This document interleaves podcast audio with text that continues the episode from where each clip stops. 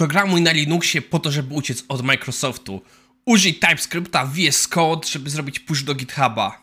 One wszystkie należą do Microsoftu. One wszystkie należą do Microsoftu!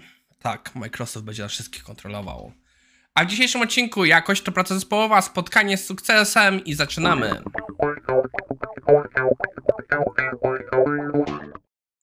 Cześć, nazywam się Maciej Wyrodek, a to jest I T Morning, czyli wasza codzienna zbiórka ciekawych artykułów ze świata I T.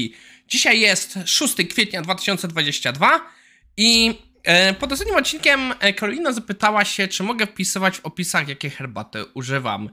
E, przyznam się szczerze, muszę trochę zobaczyć, jak to jest, bo boję się, żeby to nie podpadało pod jakieś sponsoring i nie sponsoring, chociaż w sumie nie dostaję żadnej płatnej herbaty, ale wolę sprawdzić, bo polskie prawo jest porąbane.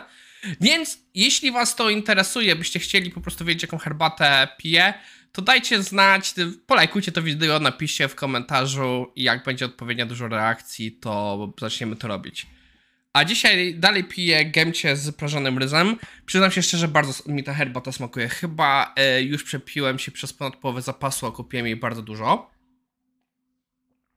I zaczynamy nasz dzisiejszy odcinek.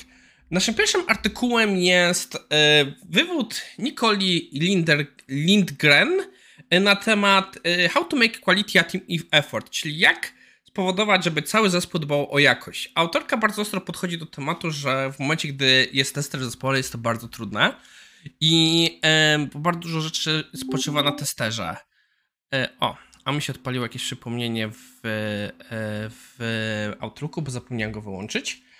Ale mam nadzieję, że go nie słyszeliście. Anyway, um, autorka zaczyna, że pytanie how to make quality a team effort jest złym pytaniem.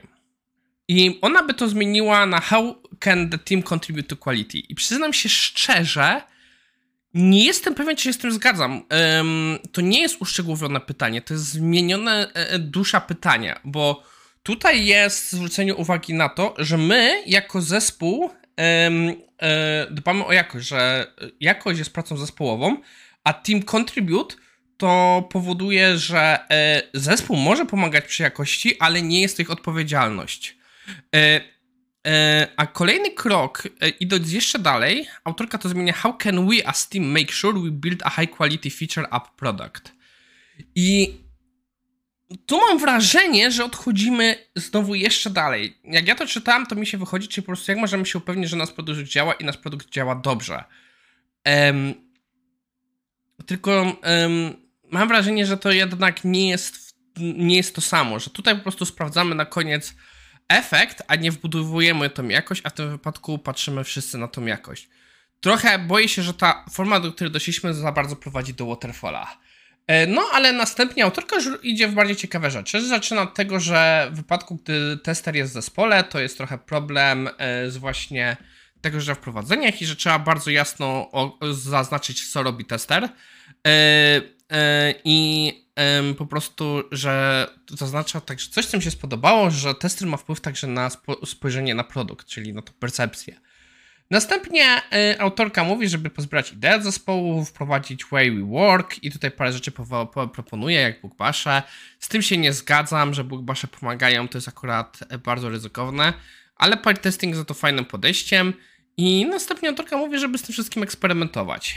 Ciekawy artykuł, jak widzicie z wieloma rzeczami się nie zgadzam, zgadzam się z, dusz, z, duchem artykułu, z duszą artykułu, ale niekoniecznie z y, tym, co jest napisane. Mimo wszystko e, wydaje mi się, że jest to coś wartego przemyślenia. E, a mój pies właśnie stoi za oknem i pewnie za chwilę będzie drapał. Naszym kolejnym artykułem jest, e, jakby to powiedzieć, podobna sytuacja. E, artykuł bardzo mnie zaciekawił swoją duszą, ale niekoniecznie tym, co jest napisane. E, e, autor pisze o tym, jak uczestniczenie w spotkaniach ma, jak uczestnicy spotkania mają wpływ na sukces tego spotkania.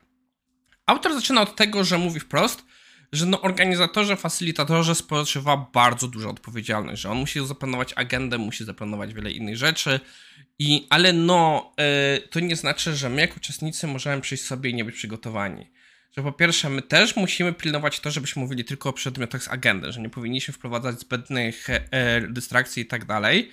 Bo no mimo, że powinien moderator, facylitator nas, yy, nas prowadzić wtedy na właściwy tor, on też jest człowiekiem i też nie zawsze może wszystko wyłapać w czas, albo może nie być dość kompetentny, żeby nas na temat ściągnął.